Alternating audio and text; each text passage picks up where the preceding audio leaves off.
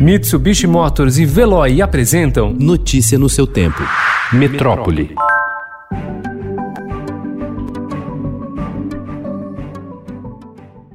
Em um passado não distante, as escolas aplicavam testes e faziam feiras de profissões para ajudar os adolescentes do ensino médio a refletir sobre a escolha profissional. Hoje elas investem em estratégias e experiências mais amplas, que começam com uma gama de atividades de orientação profissional, passam por palestras, atendimentos individuais, testes e disciplinas de autoconhecimento e chegam a cursos como professores universitários e estágios em empresas. Após o Brasil ter registrado em 2019 a menor taxa de homicídios da década, o número de assassinatos voltou a subir nesse primeiro semestre, segundo dados do Fórum Brasileiro de Segurança Pública divulgados ontem. Entre janeiro e junho, o país relatou 25.712 mortes violentas, ou 7,1% a mais em relação ao mesmo período do ano passado, o equivalente a uma vítima a cada 10 minutos.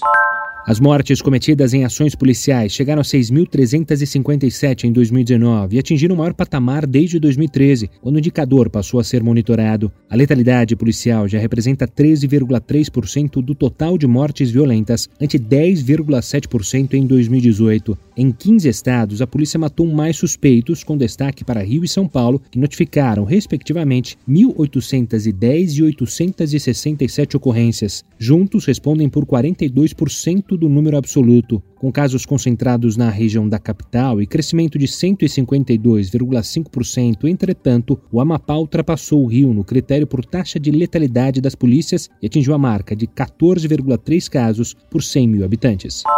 Os grupos milicianos já controlam 57% do território da capital fluminense. Enquanto isso, as três facções do tráfico têm somadas o domínio de 15%. E um a cada três moradores, ou 2,2 milhões de pessoas, vivem em áreas controladas por milícias. Os dados estão no estudo Mapa dos Grupos Armados do Rio de Janeiro, feito em parceria entre o Grupo de Estudos dos Novos Ilegalismos da UFF, o Núcleo de Estudos da Violência da USP, o Disque Denúncia e as plataformas Fogo Cruzado e Pista News.